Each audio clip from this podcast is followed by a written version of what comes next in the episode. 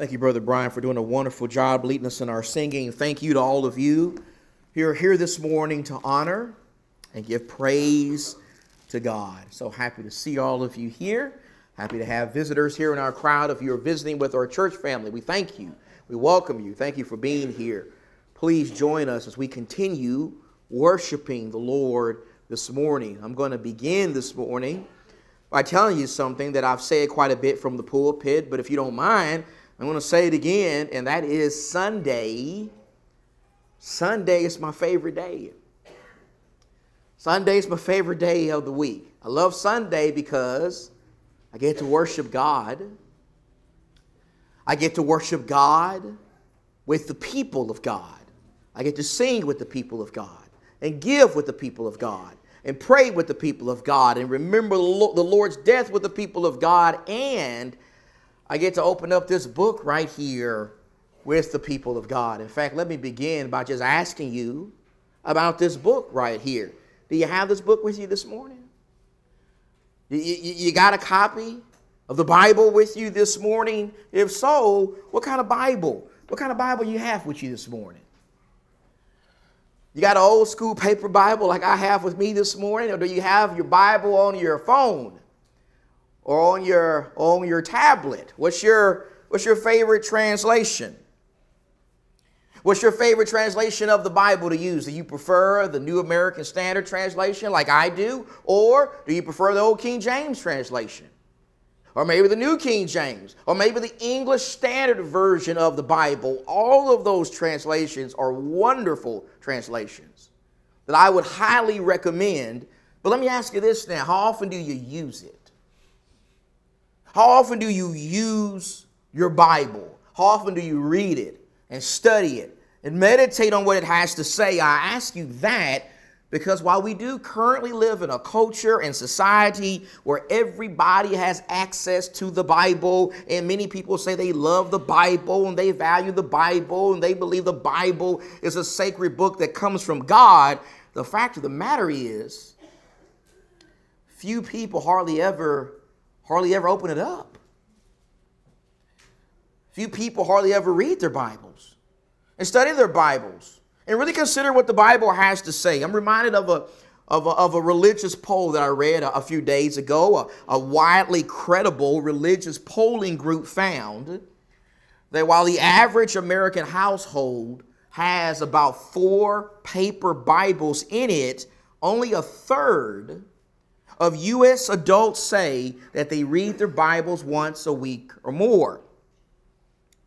Half of people say they read their Bibles less than twice a year. Only 16% of people say that they read their Bibles most days during the week. And then when it comes to the young people, that is, people who are teenagers to about 30 years old, almost 60% of them say that they read their Bibles less than three times a year, if at all. All of that, all of that, brothers and sisters, is bad. That's all bad. That's devastating. That's very disturbing. In fact, it is no wonder that, as Brother Stan said this morning, we live in a society that's a mess right now. It is no wonder that we currently live in a society where fewer and fewer people are acknowledging a belief in God. And the vast majority of people believe in evolution, and they endorse gay marriage and abortion and cohabitation and divorcing your spouse for any reason at all. It is also no wonder that we are currently living in a society where, for so many people, they struggle with defining what a man is and what a woman is, and why about half of Americans believe that demon possession takes place today, and when and ghosts exist, and that it was Paul and Peter, and not Jesus, who gave the Sermon on the Mount. I mean, clearly, clearly we live in a biblically illiterate society. Clearly, we live in a society where, for the vast majority of people, they don't really value the Bible and take the Bible very seriously, but rather than talk about the people out there that really is not going to do us any good, I want to talk about you. And I want to talk about me. How much do we value the Bible? How much do we value gaining knowledge and developing a worldview that is deeply rooted in the information that is found in the Bible? I think that's a good question for us to think about based on where we currently are in our series of lessons from 2 Peter chapter 1. For those of you who are members of this congregation, remember as part of our goal to grow to spiritual maturity in 2023, we have devoted ourselves to studying the section of scripture that is found in 2 Peter chapter 1 verses 1 through 11. Remember, in that section of scripture, we find some ingredients. We find some spiritual ingredients. We find Peter's inspired spiritual ingredients for growth. Remember, in the month of February, we learned that real spiritual growth begins with diligently solidifying our faith. We have to solidify our faith in Jesus Christ, and then after we do that, we got to acquire virtue. We got to acquire moral excellence, noble character, righteous and godly attributes. And then, in addition to that, Peter says we also got to get some knowledge. You got to get some knowledge. Got to get some knowledge from the Word of God. That's what Peter is talking about in 2 Peter 1 and in verse number 5. In 2 Peter 1 in verse 5, Peter says to the people of God, Now for this very reason also, applying all diligence, you got to put an effort forth. You got to do something. You got to apply all diligence in your faith, supply, connect, supplement, add moral excellence or virtue, and in your moral excellence or virtue, knowledge. When Peter talks about knowledge there, he's not talking about knowledge of world history, knowledge of science, knowledge of mathematics or English. Well, there's nothing wrong with gaining knowledge of those things. Nothing wrong with that. That's not what Peter's talking about there. He's talking about knowledge from the Bible. He's talking about knowledge that comes from God. He talks about that also in the last chapter. Look at chapter 3 and verse 18. 2 Peter 3, verse 18, the last verse of this epistle. Peter says, But grow, grow in the grace and knowledge of our Lord and Savior Jesus Christ. To him be the glory both now and to the day of eternity. Amen. Notice how this letter is bookended with Peter emphasizing how Christians need to acquire knowledge. Peter emphasizes that at the beginning of the book and at the end of the book. This is a very big deal for the Apostle Peter, but the question is why? Why is it such a big deal?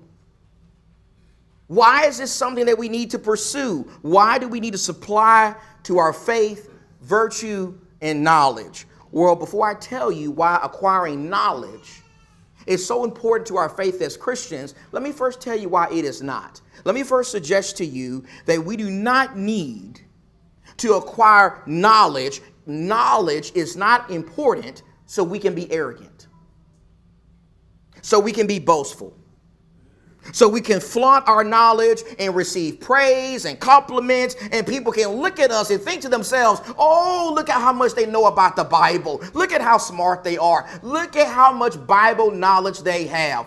My friends, if we are seeking knowledge from the Bible for those reasons, we need to stop. We need to stop today. We need to stop reading the Bible, stop studying the Bible. Stop even thinking about the Bible. We need to kill that attitude. We need to bury it in the ground and make sure we never resurrect it. That is not why we need to acquire knowledge. We should never, ever pursue knowledge from the Bible for arrogant, prideful, and selfish reasons. Instead, we need to uh, acquire knowledge from the Bible so we can, well, so we can know God. You want to know God? You want to know Jesus? Want to know the truth about Jesus? Then that's why we need to get the knowledge. And that's what Peter says when you go back to the verse. 2 Peter 3, verse 18. What does Peter say, verse 18? But grow in the grace and knowledge of who? Our Lord and Savior Jesus Christ. That's why we want the knowledge. We want the knowledge so we can know Jesus. So we can know Jesus as the Lord so we can know Jesus as the Savior, so we can know Jesus as the Messiah or the Christ. I need to pursue knowledge because I want to know Jesus. I want to know God. In fact, that's what Peter says in chapter 1. Look at chapter 1 in verse 3. 2 Peter 1 in verse 3. Peter says in chapter 1 in verse 3 seeing that his divine power has granted us everything pertaining to life and godliness through the true knowledge of him through the true knowledge of him who has called us who has called us by his own glory and excellence or virtue. That's why i want the knowledge. That's why we want the knowledge. We want to know him. We want to know god. Want to know the son of god. Go in your bible please to the 19th psalm. Look at the 19th psalm in your old testament. I'm going to psalm 19 reading the words of david the man after God's own heart in Psalm, the 19th chapter, beginning with verse number one. David says this The heavens are telling of the glory of God, and their expanse is declaring the work of his hands. Day to day pours forth speech, and night to night reveals knowledge. There is no speech, nor their words. Their voice is not heard. Their line has gone out through all the earth and utterances to the end of the world. In them he has placed a tent for the sun, which is as a bridegroom coming out of his chamber. It rejoices as a strong man to run his course. Its rising is from one end of the heavens, and its circuit to the other end of them, and there is nothing hidden from its heat. Verse 7. Look at verse 7. The law of the Lord. Now we're talking about the law of the Lord. It's perfect, restoring the soul. The testimony of the Lord is sure, making wise the simple. The precepts of the Lord are right, rejoicing the heart. The commandment of the Lord is pure, enlightening the eyes. What is David talking about in those verses? Well, simply put, in those verses, David is talking about revelation. He is talking about revelation from God. He is saying that God has revealed himself to mankind in two different ways. The first way is through is through nature. It is through the natural world. It's through the creation. It is through all the things that God has made. You see, as we observe the sun and the moon and the stars in this part of the country and the trees and the flowers and all the creatures, God is speaking to us. God is speaking to us about his existence. God is shouting to us loud and clear that I am real and I'm extremely powerful through natural revelation. We're giving evidence to believe in the existence of God, but it is through special revelation, which is the revelation of Scripture, that we learn about God. That we learn about the Creator, that we learn about the one who made all things. You're not going to learn about God and who He is by looking at the sun.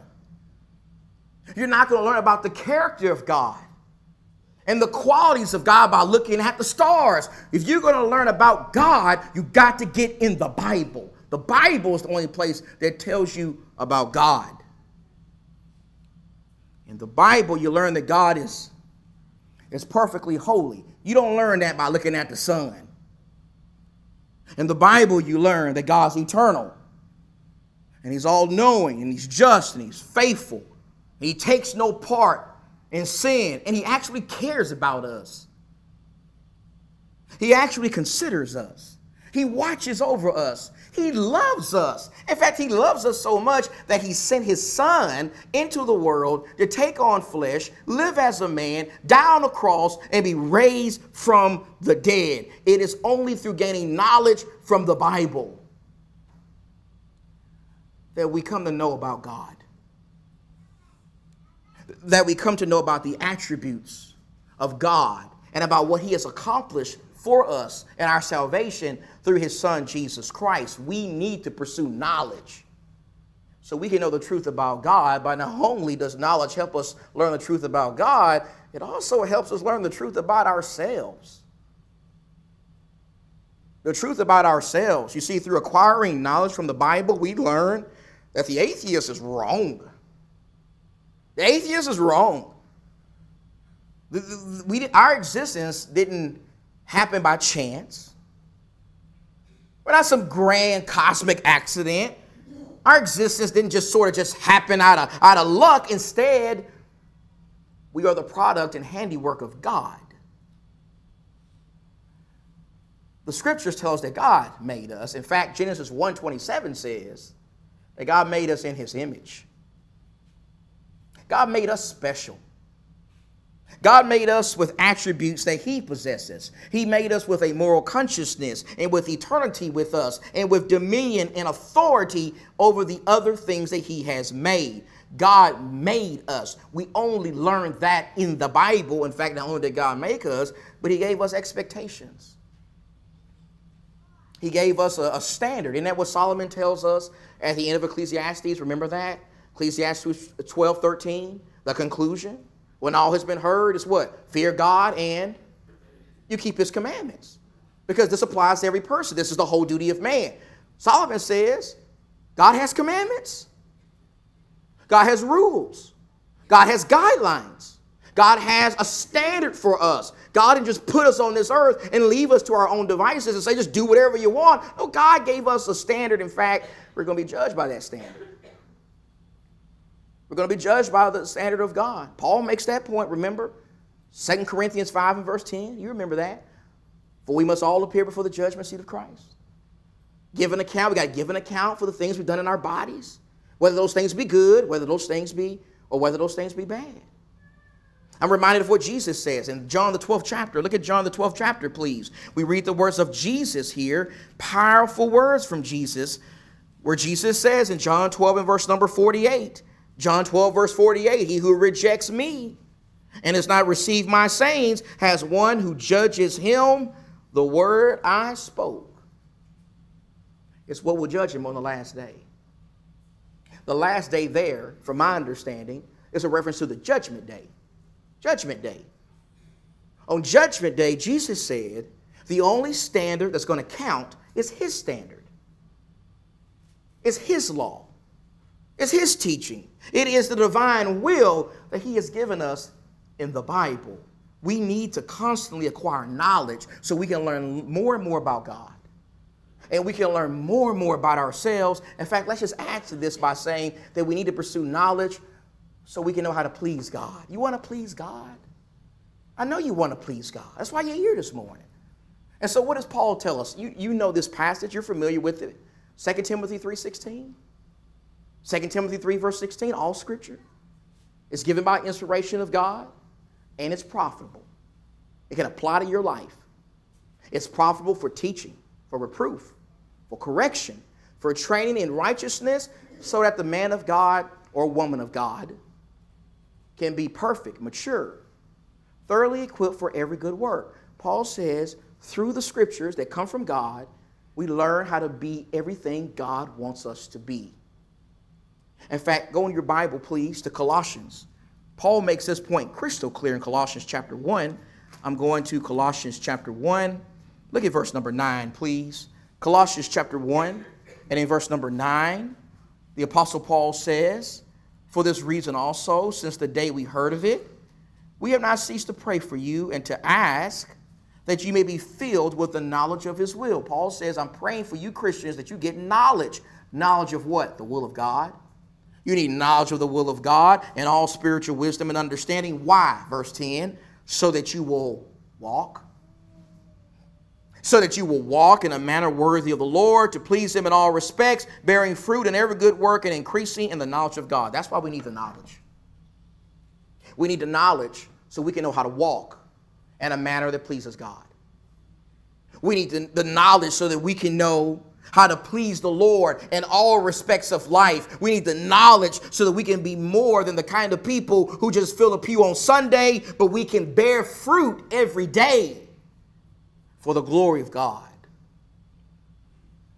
You see, through constant growth and our knowledge and understanding of God's word, we learn God's will. We learn God's standard. We learn how to please God in every part of our lives. We learn how to please God in our hearts, which is where it must start. And then we learn how to please God in our behavior. And then we learn how to please God in our relationships. We learn how to please God in our marriages. and on our jobs and how we're raising our kids and how we treat other people and conduct ourselves as members of his church. In fact, through the Bible, through knowledge of the Bible, we learn how to become members of the Lord's church. We learn how to worship in the church in a way that pleases God and honors God and not ourselves. We learn what God has to say about divorce and about remarriage and homosexuality and cohabitation and gender identity and these other divisive issues that people are talking about and, and arguing about and debating about in our society today. When we read our Bibles, we learn how to please the Lord. We learn how to please the Lord in every part of our lives. And let me just add to that, we're also equipped to defend our faith. We're equipped to defend our faith against false teachers, and there are a lot of them out there. Peter talks about that in 2 Peter 2. But we're not just equipped to defend our faith against the false teachers, the wolves in sheep's clothing. We're also equipped to answer questions. Answer questions people have in regards to our faith. And I'm going back to Peter's epistles again, and I'm going to 1 Peter 3 and verse 15, please. In 1 Peter chapter 3 and in verse 15, Peter says this to Christians. 1 Peter 3 and verse 15, but sanctify Christ as Lord in your hearts, always being ready to make a defense to everyone who asks you to give an account for the hope that is in you, yet with gentleness and reverence. Do you want to be, do you want to be able to do what that verse says? You want to do that? You want to give people an answer for your faith when it comes to people in your job, in your family, in your community, you want to be able to answer questions they may have. You want to be able to tell them why you believe the things you believe. You want to be able to tell them effectively why are you a member of the Church of Christ? What makes the Church of Christ so much different? Why do you believe baptism is necessary for salvation? Why are you not okay with women preachers and women elders and using instruments of music in your worship to God? Why do you take the Lord's Supper every single Sunday? Why do you believe that Jesus is who he claimed to be? Do you want to be able to give people an answer for those kinds of things? If you do, if I do, if we do, then we got to get the knowledge. We got to grow. We got to grow in our knowledge because that helps us defend our faith and it also equips us to teach people. We got to teach people. Every Christian has to be a teacher to some degree. And Paul says that in 2 Timothy chapter 2 and verse 24. In 2 Timothy chapter 2 and verse 24, the apostle Paul says, the Lord's bondservant, you want to be a bondservant of the Lord? Paul says this is for you. The Lord's bondservant must not be quarrelsome, not an argumentative kind of person, but be kind to all, able to teach, patient when wronged. Lord's bondservant's got to be able to teach.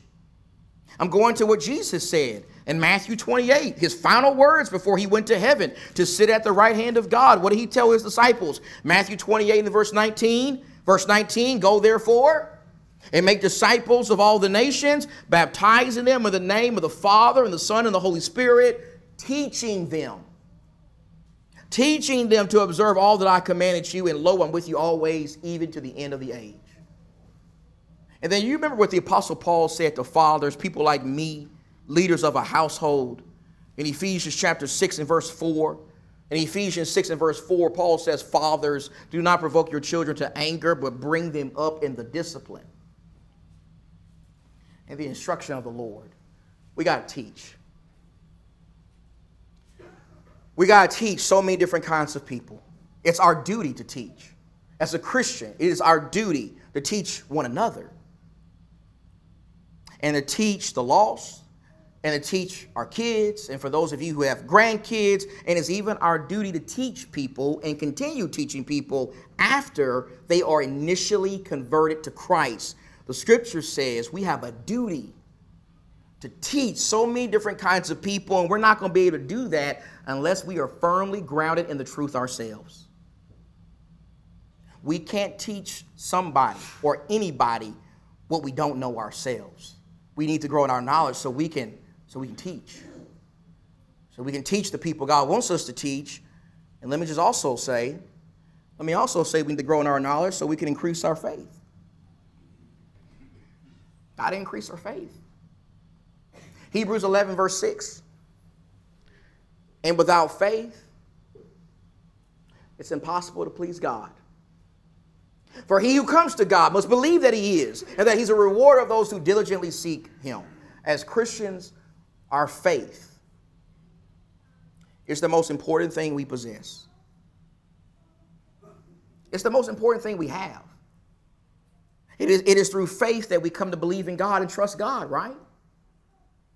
It is through faith that we're able to please God. It is through faith that we're able to be part of the people of God. It is through faith that, that we have confidence and hope that one day God's going to give us a home in heaven. Our faith is the most important thing that we possess as the people of God. And if we're going to grow it, if we're going to strengthen it, if we're going to empower it, then we got to constantly be growing in our knowledge of the Word of God.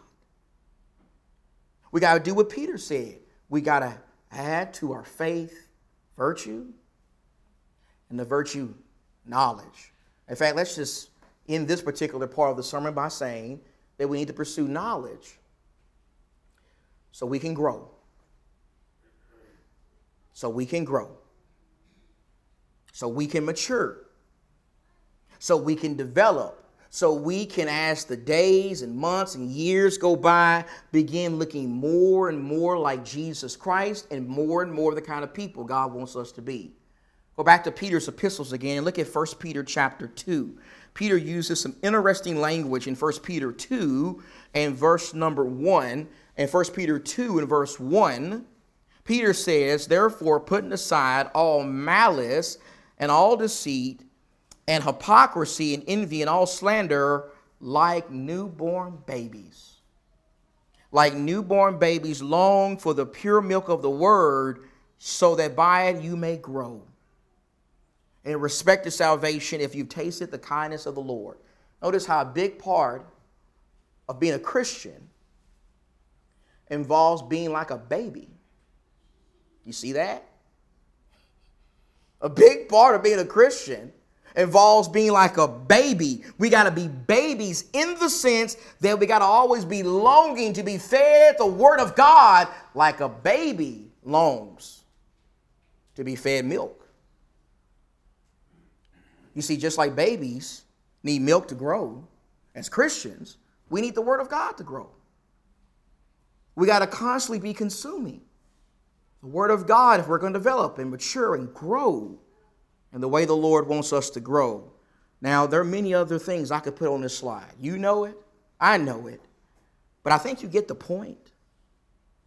I think you can, you can see where I'm going here. I think you can see that there is tremendous benefit to always pursuing knowledge from the Word of God. But let's close with this final question right here. Let's close with the question of how do we do it? Okay, I know the value of it, but I need to know how to do it.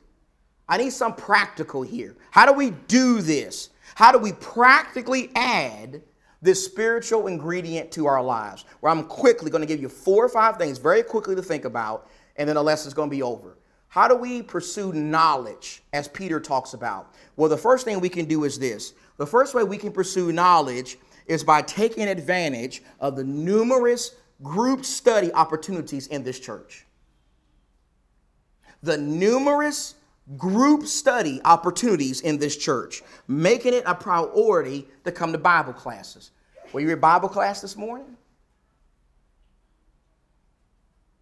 Were you at Bible class Wednesday night? You come to Bible classes? You understand that Bible classes offer you a great avenue to grow in your knowledge of the Word of God? You understand that? You understand there's only so much you're going to learn in a 35 to 40 minute sermon. There's only so much you're going to learn when, when a preacher or teacher is up here in the pulpit for 30 or 40, 40 minutes. But in Bible classes, you can dig deep into a text.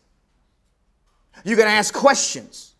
You can listen to comments from other Christians. You can even make comments yourself. Bible classes provide you with a great opportunity to grow in your knowledge of the Word of God, and so does the weekly Zoom class that we have every Thursday at 7 o'clock. Talking about the Bible reading in that every single week. And then you got the monthly lady study that takes place that the sisters are doing. And then you got our gospel meetings. And then you got the upcoming summer Bible series. And then you got our quarterly teen Bible studies that take place at different people's homes every quarter. And then you got the recorded Bible classes on the website.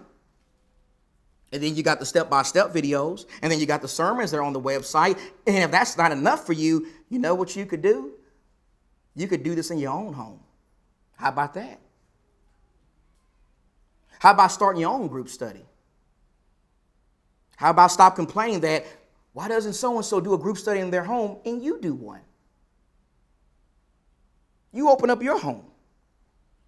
You open up your home to other Christians so they can come together and grow in their knowledge of the Word of God. That could be a way you serve in the kingdom of God. Be a doer, not a complainer. We need to take advantage of the group study opportunities that are all over this church, they're all over the place. But don't just depend on that. Just don't, don't just depend on the group study opportunities. Also, make sure you read your Bible and study it every, day on your own. Look at 2 Timothy chapter 2 and verse 15. I, I like the principle that the Apostle Paul lays down here. And this can be applied to any Christian. 2 Timothy 2.15 says, Be diligent to present yourself. Some of your translations say, study, study be diligent to present yourself approved to God as a workman who does not need to be ashamed, accurately handling the word of truth. You know, it's one thing to come to Bible classes. That's great. Coming to Bible class is great. But Bible class only take up two hours out of a 168 hour week. The worship assembly Worship assemblies only take up two hours out of a 168 hour week. If we're going to grow properly in the Word of God, if we're going to do what Paul is talking about in this verse, we got to invest more time than that. We got to give the Word of God more attention than four hours a week. We got to make sure that we are always carving out time to read and study our Bibles every single day. Seven days a week. Now, that could be for you when you get up in the morning, right before you go to work. That's fine. It could be for you when you're on your lunch break or as soon as you get home from work. It could be listening to the Bible read to you as you're driving to work on the 202 or on the 10. It could be carving out time to do your Bible reading right before you go to bed. You see, just like we make time to go to work, and post pictures on social media and play sports and watch sports and do yard work and watch TV, we have to make time for the Word of God. We have to make time to do that daily immersion Bible reading. We got to make time to study and prepare for Bible classes. We got to make time to study and, and read the Bible with our kids. We got to make time to dig deep into Bible texts on our own. That's how we grow. In fact, something that may can help us with that is investing in a good spiritual library. Go in your Bible, please, to 2 Timothy chapter 4. In 2 Timothy chapter 4, remember, Paul told Timothy to study. Make sure you study, be diligent. And then before he closed this book, in 2 Timothy 4, in verse 13, he told Timothy this When you come, when you come see me, Paul's in prison at this time, very soon he's going to die. And he says, when, when you come, bring the cloak, which I left at Troas with Carpus and the books, especially the parchments. What is Paul telling us there? Paul is saying he had a library, he had books, books beyond books of the Bible. He had resources. He had tools that helped him gain understanding. Now, if Paul could have books, if Paul could have a library, you think it's okay for us to have a library today?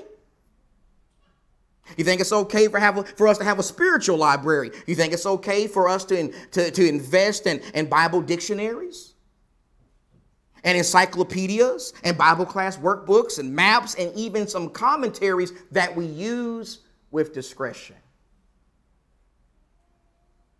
In fact, when you leave this morning, if you go down this hall here and look at the last, look through the last door on your left, you're going to see a library. You're going to see my library. My library that I have spent years and a lot of money building, but it has helped me tremendously in my faith and understanding of the Bible. There's nothing wrong with that. There's nothing wrong with having a, a, a good spiritual library that you use with discretion and good judgment. Get a good library, but don't just stop there. Make sure you also do some careful listening. You want to grow in your knowledge? Listen carefully to preaching and teaching from the Word of God. You remember what did Paul tell us in Romans 10 17? Faith comes by hearing, hearing by the Word of God. Paul says, You want to get your faith up? Listen to the Word of God. James 1 19, be slow to speak and swift to hear. In that context, he's talking about hearing the Word of God. And then in Luke chapter 8 and verse 8, we find Jesus using a repetitive device he uses quite often in his ministry. And that is after telling the parable in that context, after p- telling the parable of the sower, he says, He who has ears to hear, let him hear. Let him hear. You know what Jesus is telling us? Bible preaching is important. Now, we're living in a culture where so many people are not valuing Bible preaching anymore. They want to just feel good stuff, want to feel good when they come to church. No, Jesus says the whole counsel of God. That's important. Bible preaching is important. Bible teaching is important. Jesus says that it is so important that we need to listen. We need to listen very carefully.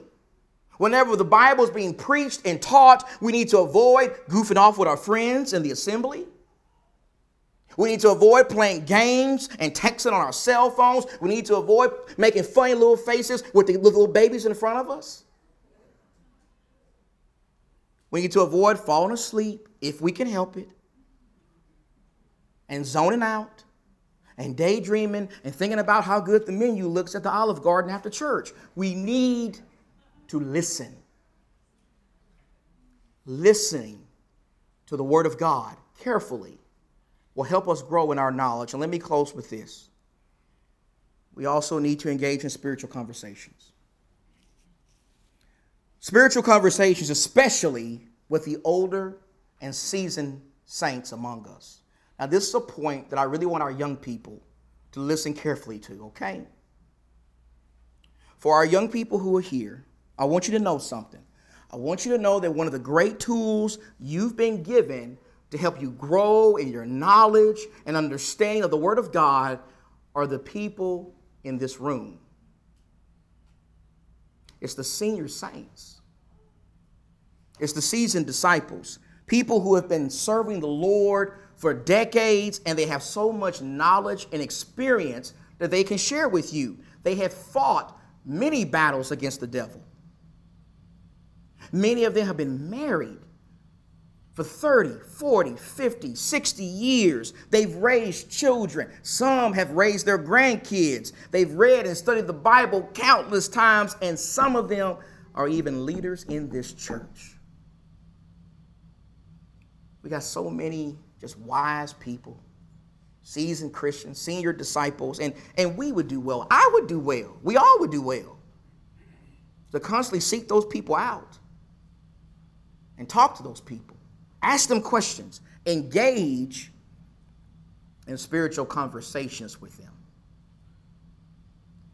What I just want you to see is this there's no excuses. There's no excuses. There is no excuses for us not doing what Peter says in 2 Peter 1 and verse 5.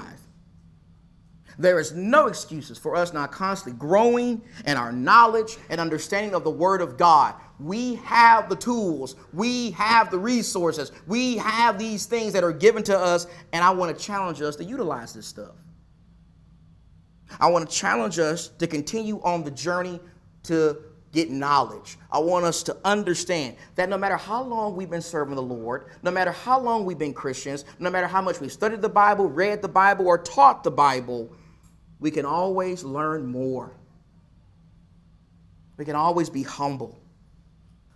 We can always continue the journey of learning more and more from the Word of God.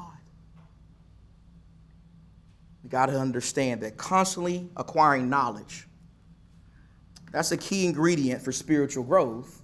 In fact, not only do we need to get the knowledge, but you remember what James said in James 1 and verse 22?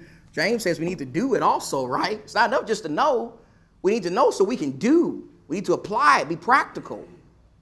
And so maybe that's what you need to do right now. Maybe you need to do something. Maybe you know the will of God. You know what Jesus says in Mark 16 16. You know that you got to believe the gospel and be baptized if you're going to be saved. You know Acts 2 and verse 38. You know you need to repent and be baptized for the forgiveness of your sins. Maybe you know that stuff, but now it's time for you to act on it. It's time for you to be a doer of the word, or maybe you're a Christian here, you're part of God's family, but you haven't been a very good Christian. You haven't been using the knowledge of the scripture in your life in the right way. You need to be a doer also. You need to repent. You need to confess your sins to your brothers and sisters in Christ and, and, and ask us to pray with you and, and pray for you. James talks about that also. And so if there's someone here this morning who needs to respond, who needs to do and act on what they know to be true so they can be right with the Lord, we're going to invite you to come right now. Let's stand. Let's sing together.